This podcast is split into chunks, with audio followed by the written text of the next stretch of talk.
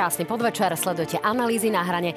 Sprevádza našu pani prezidentku na mnohých príležitostiach, pri mnohých udalostiach je jej partnerom Juraj Rizman. Práve on je dnes mojim hostom. No a rozprávať sa budeme aj s Radoslavom Štefančíkom, politológom, ktorý nám trošku objasní to, ako by sme mali aktuálne chápať úlohu pani prezidentky a to, ako sa správa v súvislosti s tým, že možno očakávame e, realizáciu úradníckej vlády a to, ako pani prezidentka k mnohým záležitostiam jednoducho pristúpi. No ale dnes si ukážeme aj to, čo si ľudia myslia o tom, či pani prezidentka vykonáva svoj mandát dobre a či sú s ňou Slováci vlastne spokojní, presne to odhali prieskum agentúry ako exkluzívne pre reláciu na hrane, ktorý uvidíte už o niekoľko minút.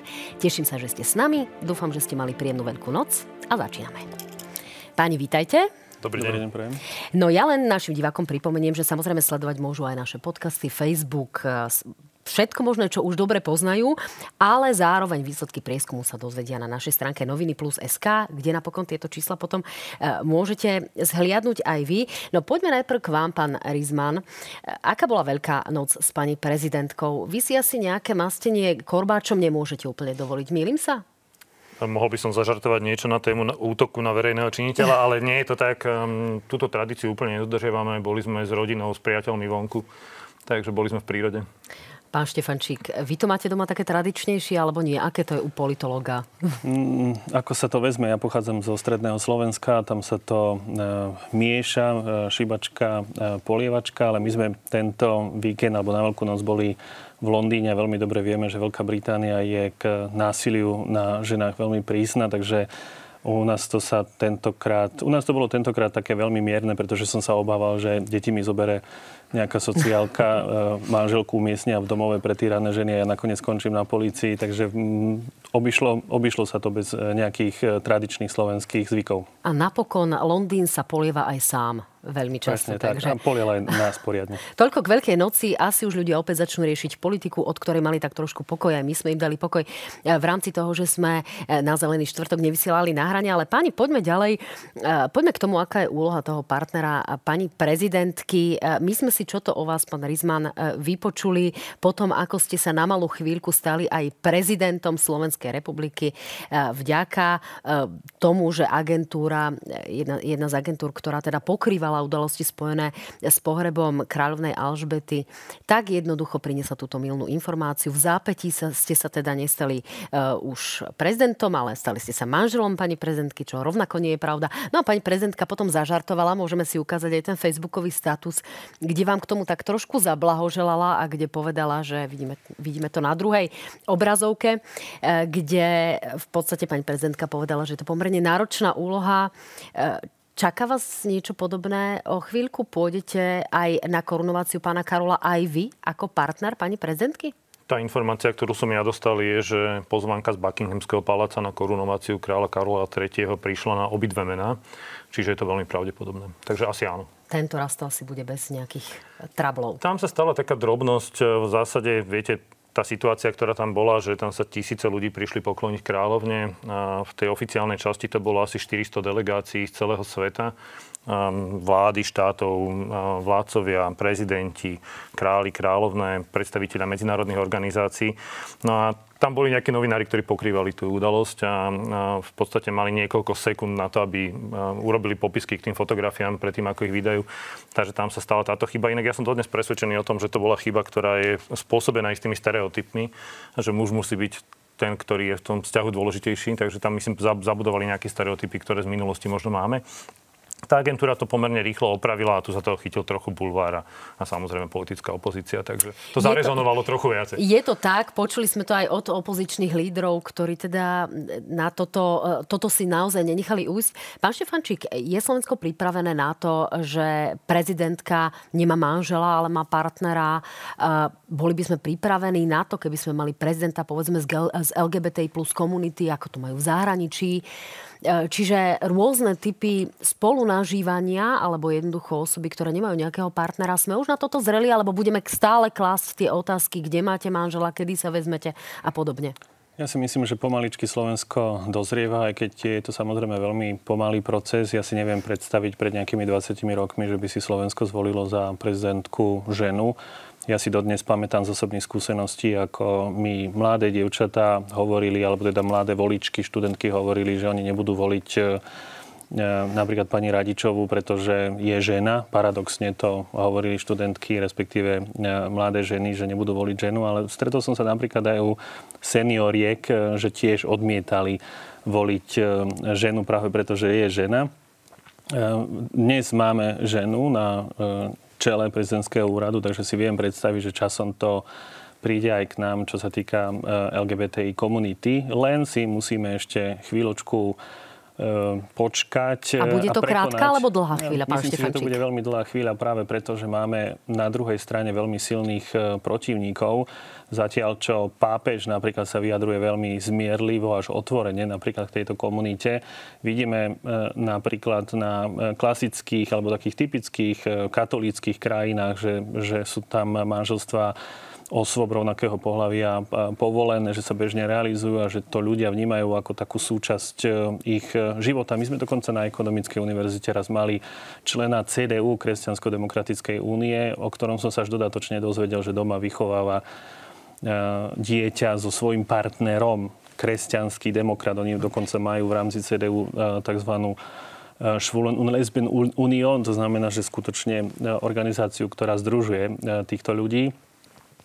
Na Slovensku ako keby zastal čas, ako keby sme sa vracali naspäť, ale myslím si, že ani Slovensko sa nemôže vyhnúť tomu modernizačnému trendu a časom to príde k nám a časom aj práve ani nie, že konzervatívci, ale skutočne tí radikálni konzervatívci si musia uvedomiť, že, e, že ľudia sú si rovní a tú rovnosť si zaslúžia. Pán Rizman, e, vy chcete reagovať, ale ešte predtým položím otázku. E, ako toto mohla zmeniť pani prezidentka svojim spôsobom života a tým, že vlastne už 4 roky, v podstate sú to, je to, sú to 4 roky a nejaký jeden týždeň, odkedy bola zvolená v druhom kole prezidentských volieb. Ako toto mohla zmeniť a ovplyvniť? Sme na to pripravení, lebo naozaj ten odraz tej našej slovenskej populácie v parlamente je vysoko konzervatívny. Máme vysoko konzervatívny parlament, čiže preto sa na to pýtam. Tak ten základ, to základné nepochopenie toho, ako funguje celá tá situácia, na Slovensku je to pomerne častá otázka, je v tom, že pani prezidentka si neurčuje, či na tú alebo onú akciu príde s partnerom alebo nepríde s partnerom. Keď som sa zúčastnil na samite NATO, tak to bolo na pozvanie predstaviteľov tej organizácie a na pozvanie kráľovského, španielského kráľovského páru keď som sa zúčastnil ako partner prezidentky na pohrebe kráľovnej v Anglicku, tiež pomerne konzervatívna rodina, tak, tak v zásade to bolo na pozvanie z Buckinghamského paláca. To nerozhoduje prezidentka republiky. Ľudia majú takú predstavu, že ona nejak tam niekoho môže dotlačiť alebo niečo podobné. Toto takto nefunguje. Čiže to, čo som mal možnosť vidieť aj na tých stretnutiach, sa stretávať s tými partnermi, partnerkami, manželkami, manželmi, tak tá situácia dneska naozaj 21. storočie. Tí ľudia kopírujú to, čo sa deje v tej spoločnosti. Čiže tam máme páry, ktoré žijú v tých manželských zväzkoch, máme tam rozvedené páry, máme tam ľudí, ktorí žijú tak ako my, proste bez toho, že sú partner, partnerka, že nemajú ten manželský zväzok. A máme tam samozrejme ľudí, ktorí sú proste LGBTI, takže majú svojich partnerov, partnerky a v niektorých krajinách aj manželstva má manžel alebo manželky. Čiže toto je naozaj už dneska trošku inak ako pred nejakými 100 rokmi. A samozrejme tá pozícia, mm, je to len o tom, že doteraz sme neboli také takémuto niečomu vystavení, že doteraz sme s tým nemali skúsenosť, takže, takže je to niečo nové. Ale... Teraz sa naozaj možno trošku sarkasticky opýtam, ak by ste si pani prezidentku vzali v priebehu roka, mohlo by to byť vnímané ako e, prezidentská kampaň pred nadchádzajúcimi voľbami, čiže je to skôr odraďujúce. No, toto sa objavilo, táto kalkulácia, alebo tento hoax sa objavil už asi pred dvoma rokmi že my sa budeme brať v súvislosti s volebnou kampaňou, je to, je to úplne že vymyslená vec.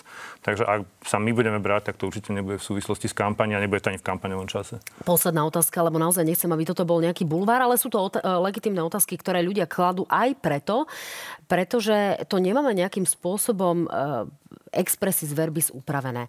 A v tejto súvislosti vznikajú problémy, ktoré sa týkajú napríklad vašich prípadov, príchodov na akciu. Vy prídete niekde samostatným autom, pani prezidentka príde iným spôsobom, vy parkujete na bežnom parkovisku, odrazuje tu otázka nejakej ochrany a ochranky a podobne. Nebolo by to oveľa jednoduchšie, keby ste jednoducho boli manželmi, či ste z organizačného hľadiska? Ten problém je trošku inde. Slovenská legislatíva v zásade nepozná funkciu partnera alebo partnerky, manžela, manželky prezidenta republiky, prezidentky republiky. Čiže z tohto pohľadu by to nič nemenilo Tu je skôr otázka toho, že, že my vôbec nepoznáme ako keby tento inštitút. Pritom sa automaticky očakáva, že pri niektorých typoch pozvaní, ktoré má Slovenská republika a prezident do zahraničia, tak sa počíta s účasťou toho partnera alebo tej partnerky a tam to áno, samozrejme robí aj nejaké logistické problémy, tam to robí aj nejaké problémy v oblasti bezpečnosti. Tam sa bavíme o nejakých veciach, ktoré by do budúcnosti bolo dobre upraviť. Práve preto, aby ten človek, aby sa automaticky nepočítalo, že ten človek je k dispozícii aj napriek tomu, že takisto ako ja, takisto ako mnohí ďalší majú vlastné povolanie, majú vlastné záväzky a tak ďalej a tak ďalej. Automaticky sa počíta, že tu sú nejaké návštevy a ak prichádza ten partner z druhej krajiny, tak je dohodnuté, že tam bude partner alebo partnerka, tak vy budete k dispozícii. Tam sú veci, ktoré do budúcnosti by bolo dobre upraviť. Takže, ale, ale zatiaľ ten rozdiel na Slovensku nie je práve preto, že to vôbec nie je upravené. Pán Štefančík, my máme mnohé oblasti nášho spoločenského života a politického života eh, hodné toho, aby ich nejakým spôsobom prezidentský partner alebo tá, tá druhá osoba vedľa eh, prezidentky alebo prezidenta nejakým spôsobom pokrývala. Ide o nejaký aktivizmus, ide o pomoc tým, ktorí tú pomoc jednoducho potrebujú, to znamená práca pre mimovládne organizácie a tak ďalej. Každý z partnerov našich doterajších prezidentov k tomu pristupoval úplne inak. Nebolo by fér, keby partner alebo manžel prezidentky mal normálne nejaký svoj aparát a reálne pomohol a bol prospešný pre tú spoločnosť, eh, robil veci napríklad, ako robí aktuálne pani prezidentka pre organizáciu OMAMA, ktorá výrazným spôsobom pomáha v rómskych komunitách a podobne. No, robí to pani prezidentka, neviem, či to robí aj pán Hrizman. Eh, tomto si nie som úplne istý. Zase na druhej strane ja nevidím dôvod, prečo by partner alebo partnerka hlavy štátu musela robiť nejakú, eh, nejakú činnosť v rámci mimovládnych organizácií. Ja si viem predstaviť, že si môže ponechať svoje tradičné zamestnania a venovať sa tomu, čo eh, sa venovala alebo venovala predtým. Je určite takým pravidlom, eh, videli sme to napríklad u pani Kováčovej alebo u pani Gašparovičovej, ale napríklad toto, tomuto sme sa úplne vyhli pri pani Kiskovej. Tá myslím si, že bola asi na materskej dovolenke, nie som si úplne istý, takže že venovala sa e, svojim deťom. Takže ono je to samozrejme pozitívne. Partnerka, manželka, manžel si vyberie nejakú činnosť, ktorej sa bude venovať. Má z titulu toho, že je e, častejšie na očiach, že požíva nejakú vážnosť, e, tak môže vykonávať nejakú aktivitu, ale nie je to síce hlava štátu, ale ja si napríklad spomínam napríklad nemeckej kancelárky, ktorej, o ktorého ma, o ktorej manželovi sme prakticky nič nevedeli a on vlastne robil veci, ktoré jeho zaujímali a ktoré robil dovtedy. Takže si myslím, že to takto môže fungovať aj pri hlava štátu. Rozumiem pri všetkej, eh, všetkom rešpekte k slobode a k nejakému nastaveniu toho, ktorého partnera ide skôr o takú tú pomoc tej spoločnosti, preto som to naznačil vlastne viac menej už v tej otázke. Pán Rizma, nech sa páči. Ja samozrejme pracujem v občianskom sektore, ale to je normálne, to nie je aktivizmus, to nie je charita. Ja som normálne zamestnaný v organizácii Postbellum, venujeme sa, venujeme venujeme sa témam, ako je história, pamäť národa, témam pripomínania nejakých totalitných režimov. A to, čo je možno dôležité povedať, že prezident má tú takú tú reprezentatívnu rolu, čo je trošku rozdiel možno s predsedom vlády, ale veľmi často je to aj otázka predsedu vlády alebo predsedu parlamentu, ktorý reprezentuje. A niektorý, niektoré tie mítingy sa robia s partnermi a s partnerkami. A samozrejme, tam je normálne program. Tam to nie sú naozaj tie dýchanky, taká tá predstava romantická o tom, že tí ľudia si len pozerajú záhrady alebo diskutujú o nejakých, nejakých talafatkách. Je tam veľmi často program, ktorý sa týka a doplňa nejakým spôsobom to rokovanie tých partnerov a partneriek. A veľmi často ten program sa využíva na to, že sa práve cez tzv. tú soft diplomáciu propaguje tá krajina. Lebo veľmi často napríklad pri tých kráľovských pároch aj ten program tej kráľovnej alebo tej partnerky je proste proste sledovaný médiami. A keď si všimnete aj tie aktivity, ktoré sme robili už práve za éry pani prezidentky Čaputovej, tak to boli veľmi často aktivity, ktoré keď prichádzali tie páry na Slovensko, tak sa propagovala tá krajina. Takže tam sa zámerne ukazovali Tátry, tam sa zámerne ukazovali nejaké lokality UNESCO, tam sa zámerne ukazovali nejaké krásy Slovenska, a, lebo sme chceli upriamiť pozornosť tej cieľovej krajine na to. Čiže je to samozrejme iný typ diplomácie, ale, ale, ale robí sa tam aj na týchto témach, ktoré môžu pomôcť či už ekonomike politike zamestnanosti alebo propagácii krajiny Napriek tomu som si prečítala, že vy keď idete reprezentovať v podstate e, nejakým spôsobom krajinu a ste po boku pani prezidentky, tak vy si beriete dovolenku áno, to je v práci. Čiže vy, ja prídete do... áno. vy si v postbelum vypíšete dovolenkový lístok, aby ste mohli ísť na prijatie napríklad holandského páru. Je to tak? Ja si berem od svojej riaditeľky, tam si berem voľno na to, aby som mohol ísť reprezentovať krajinu, áno. Tak uznáte, pán Štefančík, že je to asi trochu zábavné, alebo sa mýlim? Pokiaľ je to v súlade so zákonníkom práce, tak je myslím si úplne všetko v poriadku. Zrejme to je komplikované. Otázne je, že koľko má pán Rizman dovolenky alebo koľko má toho voľna a že či to potom utiahne, ak si zobere neplatené voľno, ale pokiaľ si to vie s pani eh, prezidentkou zorganizovať vo svojej domácnosti, tak si myslím, že je všetko v poriadku tak trošku to odľahčím. Horšie na tom budú asi potom tie návštevy, ktoré prídu v oktobri, v novembri, ktoré bude potom z titulu e, nedodania dovolenky alebo vyčerpania dovolenky pánom Rizmanom e, ťažké obhospodariť. Ale poďme ďalej, páni. E, to bol naozaj taký úvod, aby sme si e, predstavili, že kto je mužom po boku pani prezidentky práve pri príležitosti tých štyroch rokov od zvolenia.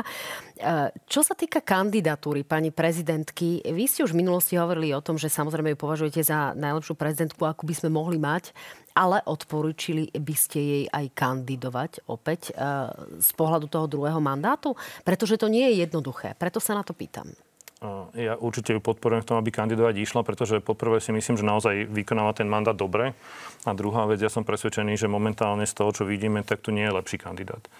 To je prvá vec. Druhá vec je, samozrejme, z hľadiska vzťahu je, by bolo asi jednoduchšie nemať e, doma prezidentku, ale čo sa týka toho, že čo si myslím, že je lepšie pre krajinu, tak ja nepochybujem o tom, že Zuzana Čaputová je vhodný kandidát. Pán Štefančík, očakávam, že vy teraz poviete, počkáme si na ďalšie mená. Je to tak? Ja by som povedal, že určite áno, je dobrý kandidát, ale mm, uvidíme, kto všetko bude kandidovať, pretože možno, že sa medzi nimi nájde niekto, kto bude mať oveľa lepšie vlastnosti, ale zase na druhej strane my si nevyberáme toho najlepšieho prezidenta. Máme priamu voľbu hlavy štátu a ľudia si vyberajú práve tomu toho človeka, toho kandidáta, ktorý im najlepšie pasuje. To znamená, že je možné, že si slovenský ľud, slovenskí voliči vyberú toho najhoršieho kandidáta. Ale to je daň za priamu voľbu e, hlavy štátu. Máme priamu demokraciu, čo sa týka voľby hlavy štátu, takže v tomto prípade skutočne rozhoduje ľud, aj keď nie vždy rozhodne najlepšie. Mne sa zdá ešte extrémne dôležité v tejto súvislosti. Keď som mal možnosť sledovať vlastne poslednú prezidentskú kampaň, keď som mal možnosť sledovať treba prezidentskú kampaň v Českej republike, tak tá, tá veľká téma pre mňa je skôr téma, teda jednak tých kandidátov samozrejme, ale aj zreálnenia očakávaní ľudí od toho, čo prezident, prezidentka môže kompetenčne robiť. Tu, sa, tu sú veľké očakávania. Pozeral som, aby som nehovoril o slovenských príkladoch, pozeral som príklady debat napríklad z Českej republiky, kde napríklad otázky novinárov sa týkali veci, ktorý prezident proste neovplyvní. Cenotvorba. No, cenotvorba potravy napríklad, takéto veci. Čiže, čiže tu trošku budeme, ako vidím tu nejaký priestor do budúcnosti aj viacej a možno aj tú kampaň využiť viac viacej o tom, aby sme hovorili, aká je v našom systéme úloha prezidenta alebo prezidentky. Na druhej strane určite si vieme povedať e, to, že úloha toho prezidenta nie je len konkrétne vykonávať ten mandát, ale aj silou a váhou svojej osobnosti o tom hovoriť a možno aj inšpirovať k nejakým riešeniam. Čiže nejde len o možno nejaké zákonné právomoci. Ale to mám pocit, že sa deje. To nemôžem hodnotiť ja. ja to môže hodnotiť pán môžeme Štefančík. Si, môžeme sa pozrieť na to, ako dopadla správa o stave republiky, kde dva týždne, týždeň po správe v stave republiky proste Hegerová vláda stratila väčšinu v parlamente. Akože poďme do tých konkrétností a zistíme, že veľakrát sa bavíme o tom, aký máme slavých prezidentov a prezidentky, ale proste takto nefunguje. Keď si pozrieme konkrétne kroky, čo ten človek pri svojich kompetenciách urobiť môže a čo reálne robí, tak ja idem kľudne do debaty o tom, že kde tá kompetencia využitá bola a z môjho pohľadu naozaj vidím, že, že niekedy aj tá sila tej osobnosti proste zahra tak, že si možno málo kedy uvedomujeme, že toto dosiahol napríklad prezident svojim prejavom alebo svojim nejakým, nejakým tým, že zdynamizuje situáciu? Uh, to je asi otázka práve tej dynamizácie procesov, pretože ak porovnáme e, nejakú silu a váhu možno v tomto zmysle Michala Kováča po prejave v rámci súhrnej správy, ktorého sa rozpadla vláda Vladimíra Mečiara s rozpadnutou vládou prakticky Igora Matoviča a Eduarda Hegera, e, tak či tu naozaj toto nebola skôr čerešnička e, na, na torte ako nejaký činiteľ deja? Čiže to, to by sme sa mohli naozaj sporiť, ale to je už minulosť. Ja tu naozaj nejdem v tomto zmysle uberať nejaké zásluhy zásluhy pani prezidentke. Ale posledná otázka, kým si ukážeme prieskum. Pán Rizman, budeme vedieť asi v akom čase, kedy pani prezidentka oznámi teda to, či bude alebo nebude kandidovať, pretože tu je taký zaujímavý dátum a to je 30. september a je otázka, či pani prezidentka v tomto zmysle bude chcieť byť súčasťou nejakej predvolebnej kampane ako subjekt pre mnohé politické strany. Pani prezidentka povedala, že to oznámim v najbližšom čase, v rádoch niekoľkých týždňov. Ja musím povedať, že v tomto ja by som počkal na to, kto budú aj tí ostatní. Na toto máš, máme možno doma iný pohľad. Ja si myslím, že sa nemá kam ponáhľať, treba počkať a treba sa rozhodnúť akože zodpovedne. Takže Naozaj, naozaj ja ten dátum neviem. Treba čakať, pán Štefančík? Ja si myslím, že netreba čakať. E, ona by to pokojne mohla povedať aj teraz. E, a zase na druhej strane, keď sa pozrieme, že čo všetko robia niektoré opozičné strany, to, akým spôsobom na ňu útočí Igor Matovič, Robert Fico a všetci tí opoziční politici, tak si musíme uvedomiť, že oni už e, niekoľko mesiacov robia všetko preto, aby jej znížili šance na znovu zvolenie. Takže e, či by to urobila teraz, alebo to urobí niekedy po voľbách, ja si myslím, že to nie je také podstatné. Ale vyzerá to tak, alebo si myslím, že e, počítame s tým, že bude kandidovať. No, poďme sa teraz nakrátko pozrieť na výsledky prieskumu, ktorý tu máme. Agentúra Ako sa za nás pýtala pre reláciu na hrane na spokojnosť prácou pani prezidentky. O pár dní uplynú 4 roky od zvolenia prezidentky Zuzany Čaputovej. Ako ste spokojní alebo nespokojní s jej prácou? A toto sú výsledky. Nespokojných je 41,6%, 21,7% výrazne. Veľmi spokojných je 26%, celkovo je spokojných s výkonom pani, práce pani prezidentky 55,8%. Dobrý pocit, alebo mohlo by to byť lepšie, pán Rizman?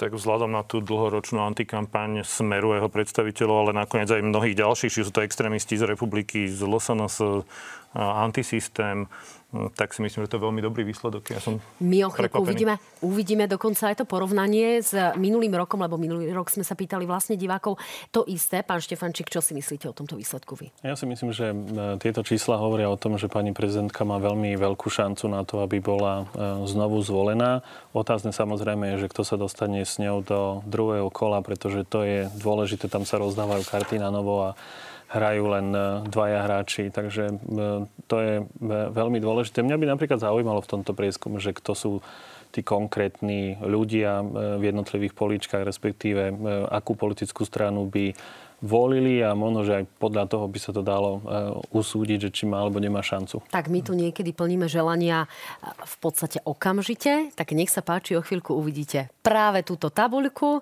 a túto máme. E, toto je rozdelenie podľa stranických preferencií. To znamená, vidíme, ako pani prezidentku vnímajú voliči Smeru. Tam je tá výrazná nespokojnosť na úrovni 59%. To zelené je podpora. Vidíme, že je úplne masívna v prípade progresívneho Slovenska, kde len 1 hovorí o nespokojnosti. Vysoká, veľmi vysoká je v prípade Sasky. Pri republike je to samozrejme minimálna podpora. Zaujímavý je hlas, kde hovoríme o spokojnosti v prípade 42% voličov alebo oslovených v prieskume. Vysoká je v prípade KDH. A aj v prípade Oľano, hoci Igor Matovič je veľmi kritický v ostatnom období práve vo vzťahu k pani prezidentke. Tam vidíme, že je to na úrovni cez 50% Ale pokiaľ sa pozrieme aj na to na ľudí alebo na výsledky e, a preferencie tých, ktorí volia SNS, tak tu je to naozaj rovnako na úrovni až polovice oslovených, takže tie čísla sú pomerne vysoké. Čo na to hovoríte po zhľadnutie tejto tabulky, pán Štefančík? Dalo sa očakávať, že niektorí voliči, ktorí volia napríklad Smer, Republiku, Slovenskú národnú stranu, pani prezidentku, alebo v tomto prípade konkrétne Zuzanu Čaputovú nepodporujú. Naopak progresívneho Slovenska, SAS alebo Sasky sa to dalo očakávať. Myslím si, že veľmi dôležitú úlohu potom pri tom druhé, druhom kole bude e, zohrávať e, postoj Igora Matoviča, aj keď vidíme, že e, väčšina voličov Olano je skôr pozitívne naklonených a rovnako u Borisa Kolára, ale tam sme tiež videli, že aj že aj voliči, podporovatelia strany Borisa Kolára by boli ochotní voliť, alebo väčšina by bola ochotná voliť Zuzanu Čaputovú za prezidentku, takže myslím si, že toto e, je dosť dôležitý možno, že faktor, o ktorom bude dnes pán Rizman referovať večer a pani prezidentka sa možno, že na základe toho rozhodne. Tak my odporúčame pani prezidentke a pani, pánovi Rizmanovi, aby si pozreli aj stránku noviny plus SK, kde uvidia kompletné výsledky, ale toto je rovnako zaujímavý graf, ktorý o chvíľočku uvidíte na obrazovkách a to je práve porovnanie s minulým rokom. My sme pred rokom, ako som spomínala, položili divákom rovnakú otázku. Čiže ako sú spokojní alebo nespokojní s jej prácou, tie posuny sú naozaj mikroskopické. E, vidíme, že tá podpora sa prakticky nezmenila, je vyššia o pol percenta. E, čo je zaujímavé, ten posun nastal v prípade, e, ak porovnáme apríl a marec tohto roka, tak v apríli minulého roka bola tá podpora stanoviska, že som veľmi nespokojný, vyššia ako momentálne v tom je taký jediný markantný rozdiel. Prečo je to tak, pán Štefančík? Prečo je to Prečo tak? sa to nehýbe? Napriek tomu, že na politickej scéne máme prakticky dramatické turbulencie. Pani prezidentka mala niekedy oveľa vyššiu podporu, ale vtedy e, e, sme zaznamenali dosť, e, takú dosť veľmi intenzívnu ofenzívu smerom k pani prezidentke zo strany Smer od Roberta Fica, od Lubaša Bláhu a myslím si, že oni robili všetko preto, aby znížili jej popularitu a vyzerá to tak, že, že tie útoky niekde na, niekde sa dostali na dno a ďalej už nepôjdu, pretože oni, oni robia presne to isté, čo robili predtým. Hovoria o nej ako americkej agentke, respektíve ak to tak nejako naznačujú používajú alebo e, motivujú ľudí, aby, používala, e, aby ľudia používali vulgárne slova na jej adresu. Rovnako kritický aj Igor Matovič, on nič nemení na tom, ako on e, pozera na pani prezidentku. Takže my si myslím, že sa to zrejme dostalo na nejakú úroveň, kam to už nepôjde smerom nižšie a zrejme to už môže ísť len smerom hore. Vynadali ste niektorým politikom, pán Rizman, niekedy za tie ich e, slova na adresu pani prezidentky, alebo, alebo nie? Pretože nie, reagujete niekedy e, na Facebooku, ale môžu sa odohrať udalosti, o ktorých nevieme, preto sa na to hm. pýtam. Nie, nie, nikdy som nedošiel do tejto situácie, snažím sa kontrolovať tieto emócie a hlavne um, takto samozrejme vnímam to, vnímam, ako komunikujú, ale je to ich vizitka, je to, mi to skôr ako keby smutné, niekedy sú, sú skôr na smiech, ako, ako že by som ich bral vážne. Ako je samozrejme dotýka sa ma, keď e, voči pani prezidentke útočia ako voči žene, to by sa asi týkalo každého chlapa, každého muža, keby na jeho partnerku takýmto spôsobom útočili, ale, ale reálne je to ich vizitka.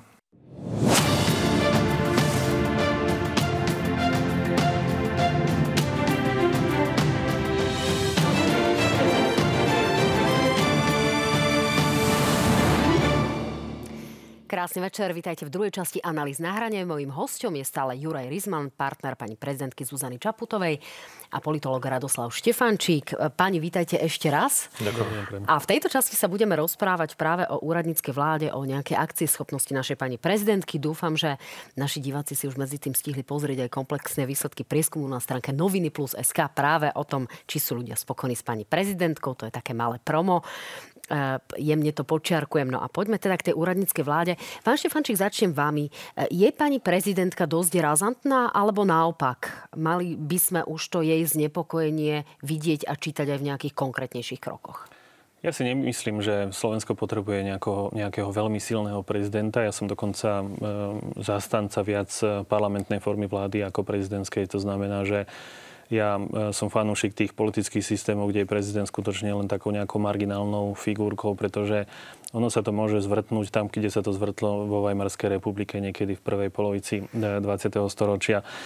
E, pani prezidentka, keď hovoríme konkrétne o Zuzane Čaputovej, si myslím, že vykonáva všetky svoje funkcie a úlohy tak, ako, ako má. Zbytočne sa nemieša do toho vnútro parlamentného súboja a myslím si, že postupuje v súlade s ústavou a osobne by som od nej neočakával nejaké, nejakú oveľa väčšiu aktivitu ako tú, ktorú práve vykonáva. No práve pred Veľkou nocou povedala pani prezidentka v regióne tieto slova práve na výzvu o zostavení úradníckej vlády a v reakcii na to, že jednoducho počúvame a čítame rôzne zoznamy nových členov úradníckej vlády, tak nech sa páči.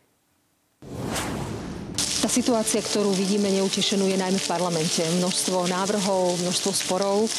A faktom je, že táto vláda má aspoň ako takú podporu v parlamente na presadzovanie zmien.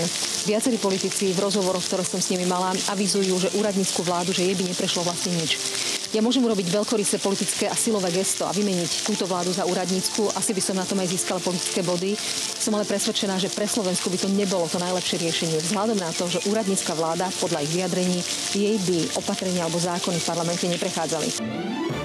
Pán Rizman, teraz trošku zneužijem tú situáciu, aby som mala vlastne informáciu od človeka, ktorý má tú informáciu ako prvý, či naozaj pani prezidentka po Veľkej noci už povie, či e, zostaví tú úradnícku vládu, či bude nejakým spôsobom razantne konať, alebo sa jej to jednoducho rozležalo počas tej Veľkej noci v hlave. Ja ale som nikdy nepočul Zuzanu Čaputovú hovoriť o tom, že po Veľkej noci urobí alebo neurobí úradnícku vládu. Toto je mediálna špekulácia na posledný týždeň, 10 dní som čítal o tom množstvo článkov a množstvo komentárov. Nie len ale, vládu, ja to poopravím, ale že bude, bude konať a nejakým spôsobom e, zasiahne do tejto situácie. koná, prezidentka podpisuje zákony, vracia zákony, prezidentka rokuje s ministrami, teraz s pánom ministrom Kráňakom riešili adresnú pomoc, e, zvýšenie príspevku na bývanie e, s úspešným výsledkom a riešia sa ďalšie veci, riešia sa podnikateľské delegácie, podpisovali sa viaceré veci, ktoré iniciovala prezidentka. Či už sa to týkalo slovenského zdravotníctva, či už sa to týkalo likvidácie environmentálnych záťaží. To všetko sú veci, ktoré prezidentka robí.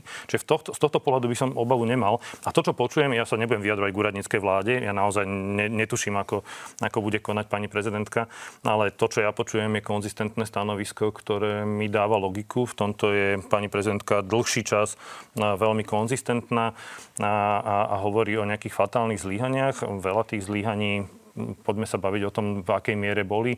Časť toho je pomerne nejasná. Rozumiem tomu, ako koná.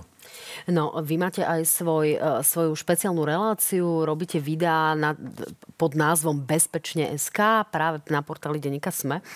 No a tam sa venujete práve bezpečnostným otázkam. E, pani prezidentka mala konať práve aj v súvislosti s kauzou, ktorá sa spája s pánom ministrom Mikulcom. E, ide samozrejme o to nazeranie do materiálov na to, kde sú práve materiály v režime prísne tajné. Čo sa týka toho, čo sa vlastne odohralo a ako sa na to pozerá aj odborná verejnosť, pani prezidentka sa mala vyjadriť práve po Veľkej noci. Vám ako človeku, ktorý sa venuje bezpečnostným otázkam, sa javí, že sa odohralo čo?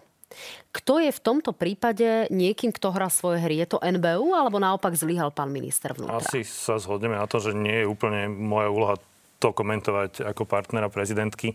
A ja úplne rozumiem tomu, že pani prezidentka si vypýtala stanoviska ministerstiev a aj MBU a že na základe toho sa vyjadria rozhodne. Naozaj, a dovolte mi, naozaj, toto nie je úloha partnera prezidentky, aby som komentoval, že či je pravda na MBU strane alebo na strane ministerstva. Tomu to rozumiem a keďže nie ste politik, tak to samozrejme v tejto situácii rešpektujem, ale pýtala som politik, sa na to... Tak vám to rád tak vám poviem svoj názor, ale v tomto prípade si naozaj myslím, že to nebolo vhodné. A to je jedna z tých nevýhod tej funkcie partnera prezidentky, že ja si v takýchto situáciách nemôžem dovoliť povedať Rozumiem, tá otázka smerovala k tomu, že sa venujete aj bezpečnostným otázkam. Pán Štefančík, ako by sa mala rozlúsknuť e, táto kauza? Mal by byť poverenia zbavený ďalší minister, alebo naopak tu čítame nejaké e, hry e, osôb z pozadia, ktoré možno ovplyvňujú práve Národný bezpečnostný úrad a previerkový proces a podobne a potrebujeme tu rozkývať tú politickú scénu ešte no, viac. Ako to čítate? Je, či je možné zbaviť poverenia pána Mikulca, pretože pani prezidentka, ja nie som ústavný právnik, možno, že keby tu niekto vedľa mňa sedel, tak by vedel na to konkrétne reagovať, ale podľa mojich znalostí ústavných tam nie je jasne napísané, že e, akým spôsobom by mohla pani prezidentka v tomto prípade konať. Ona skutočne môže zobrať poverenie Eduardovi Hegerovi a e, poveriť možno, že Eduarda Hegera znovu, keď by sme chceli s tým, že pán e, Mikulec by tam e, nakoniec nesedel. Skôr ide o ten jednoduchý scenár, ktorý sme tu videli pri pánovi Lengvarskom, alebo sme ho tu videli napríklad pri pánovi no, Matovičovi. Ten musel, taký jednoduchý úplne nebol, ale by sa musel podobná situácia. Sám, pán Mikulec tohto poverenia. Ale pán Mikulec odmieta vínu a keď ja sledujem vyjadrenia jednej, druhej, tretej strany, tak mne v tom tiež úplne nie je jasno a možno, že nakoniec sa dozvieme, že to boli skutočne iba hry nejakých štátnych inštitúcií. Videli sme v minulosti, že to podobne fungovalo aj v rámci E, polície, e, tak e, si viem predstaviť, že by to mohlo fungovať aj v rámci vzťahu medzi NBU a pánom Mikulcom. Čiže Pán by, Mikulec... aby, som zarám, aby som to celé zarámcovala, mala by pani prezidentka vyčkať na ďalšie informácie odborných inštitúcií, ktoré sa tomu venujú a neriskovať teraz povedzme úradnícku vládu? Rozumiem tomu správne? Určite áno, určite áno, by mala mať kompletné informácie. On, ona zrejme ako, ako prvý človek v našom štáte má komplexnejšie informácie na základe toho vie situáciu posúdiť. Možno, že pani prezidentka na základe týchto informácií konať nebude, ale vzhľadom na to, že sú to tak citlivé informácie, tak sa tú definitívnu pravdu, ako to nakoniec je, ani nedozvieme. Ústavní činiteľia majú prístup k informáciám, ku ktorým bežná verejnosť prístup nemá. Má to svoj dôvod. Je to bezpečnosť republiky a občanov.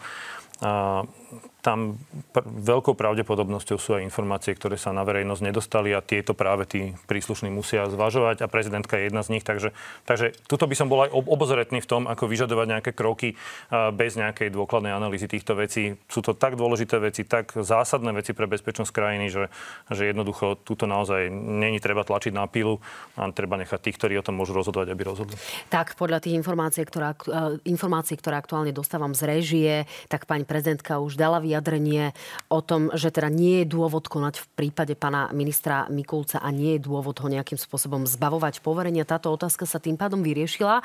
Ale e, ak sa rozprávame o úradníckej vláde Amblok, tak tie vyjadrenia politikov sa postupne menia. E, aj politici, ktorí v minulosti hovorili o tom, že v žiadnom prípade by úradnícku vládu nepodporili a tak dali mandát alebo posilnili mandát pani prezidentke.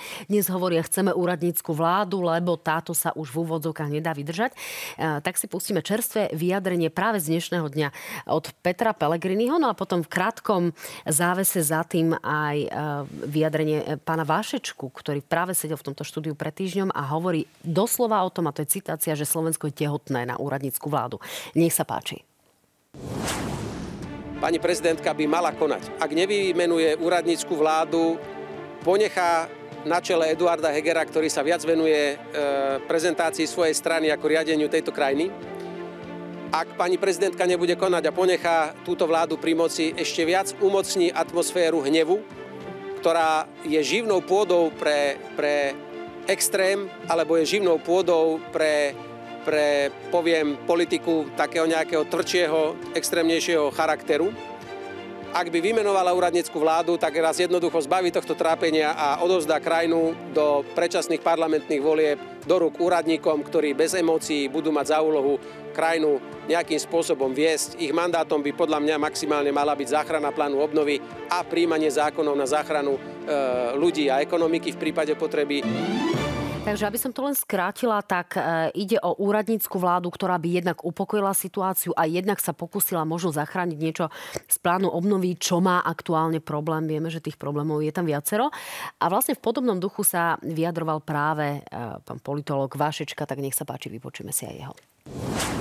Hovorí sa v kuloároch o tom, že pani prezidentka by už mala konať po Veľkej noci a možno by sme sa tu mohli dočkať úradníckej vlády.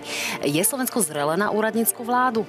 To, čo poviem, nie je návod ani pre pani prezidentku, ani pre jej oponentov. E, ale vzhľadom na čísla, ktoré my vidíme z výskumov verejnej mienky a vidíme to dlhodobo, v podstate Slovensko je pripravené a možno až tehotné úradníckou vládou. E, čo to bude znamenať pre pani prezidentku, čo to bude znamenať pre iných hráčov, to je druhá vec, to nemusíme riešiť, ale Slovensko je mimoriadne nespokojnou krajinou momentálne, k tým číslom sa dostaneme, mimoriadne frustrovanou krajinou, v niečom aj vykolajenou. No a je to zároveň krajina, ktorá sa bojí. Vláda vlastne prebila všetky, e, by som povedal, rekordy svojej nespokojnosti.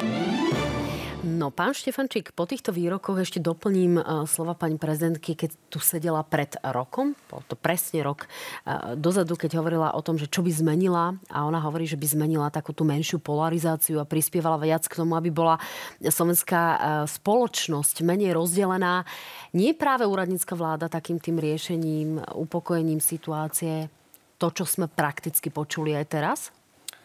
Ja s pánom docentom Vašečkom väčšinou súhlasím. 99% toho, čo povie, tak e, to určite podpíšem, ale to, že je Slovensko e, tehotné úradníckou vládou, tak s tým by som vôbec nesúhlasil.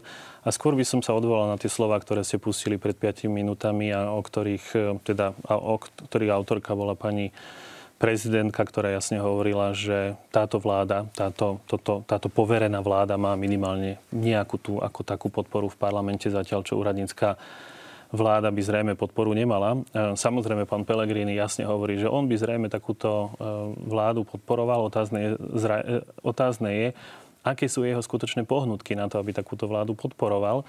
Pretože to, čo politici väčšinou hovoria, nie je pravda a skutočne za tým treba hľadať nejaké iné úmysly. A ja si viem predstaviť, že tým e, úmyslom by mohlo byť to, že sa časť pozornosti, ktorá sa momentálne sústredí na Eduarda Hegera, na konkrétnych ministrov, nie len z, z demokratov, z Oľanov, nie len z, zo Sme rodina, ale že sa sústredí táto pozornosť práve na týchto poverených e, ministrov, pritom boli, by to boli zrejme odborníci, len problém je v tom, že na čo by nám bola úradnícka vláda s dobrými zákonmi, ktoré by nenašli podporu v parlamente a v tom parlamente by neprešli. A neprešli by?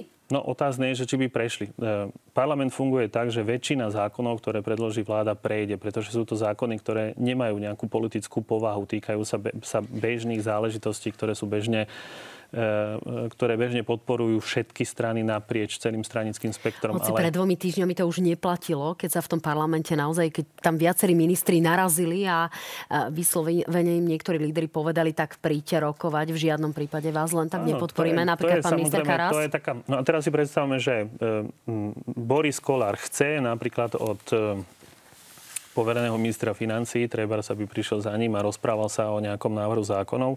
Zákona, ale to sú minimálne ľudia, ktorí ešte donedávna sedeli na koaličnej rade a teraz si predstavme, že by tam prišiel nejaký absolútny odborník, ktorému, ktorý, ktoré, ktorému e, Boris Kolár nesiahne ani počlenky, povedzme, so svojimi vedomosťami, znalosťami, možno nejakým morálnym profilom. A, a tento človek by mal presvedčať Borisa Kolára na to, e, aby, ho, e, aby mu podporil nejaký návrh zákona. Takže ja si myslím, že ono je to samozrejme ľúbivé, prídu nejakí odborníci, e, príde skutočne odborná špička tohto štátu, ale na čo by tam prišla, keby nenašla podporu v parlamente? Pán Rizman, jednou vetičkou na záver. Bude ja... podľa vás úradnícka vláda alebo nie? Ja som naozaj ďaleko od toho, aby som hovoril, že či bude alebo nebude. A Preto o tom hovorím, neviem. že hádajme. Ale, ale, ale jednu vec k tejto, k tejto téme. Bol to rok 2017 alebo 2018 Slovensko ešte vykazovalo všetky tie prorastové, predkrízové e, dáta a robil sa tu veľký priestor sociálnej entropie, myslím, ktorý sa týkal toho, ako Slováci vnímajú niektoré javy. Aj napriek nízkej nezamestnanosti sme sa báli o svoju ekonomickú budúcnosť, aj napriek rastu ekonomiky sme sa báli o nezamestnanosť a tak ďalej a tak ďalej. Čiže e, áno, my musíme pracovať s tým, ako aby tá krajina sa nebála, nebola taká vystrašená, lebo mnoho tých vecí zvládame. Netvrdím, že všetko je ideálne, mnoho tých vecí ale zvládame a sme skôr takí vystrašení z, z vecí, ktorých možno strach mať nemusíme. Takže to je možno aj do budúcnosti jedna z tých tém, ktorými sme sa mali Uvidíme, venovať. či toho strachu nebude viac ešte po voľbách. Pani, ďakujem pekne, že ste boli mojimi hostiami. Dámy a pani, ďakujem pekne aj vám, že ste si nás pozreli. Na vo štvrtok sa na vás teším v relácii na hrane. Majte sa fajn, pekný večer. Pekný večer. Dovidenia.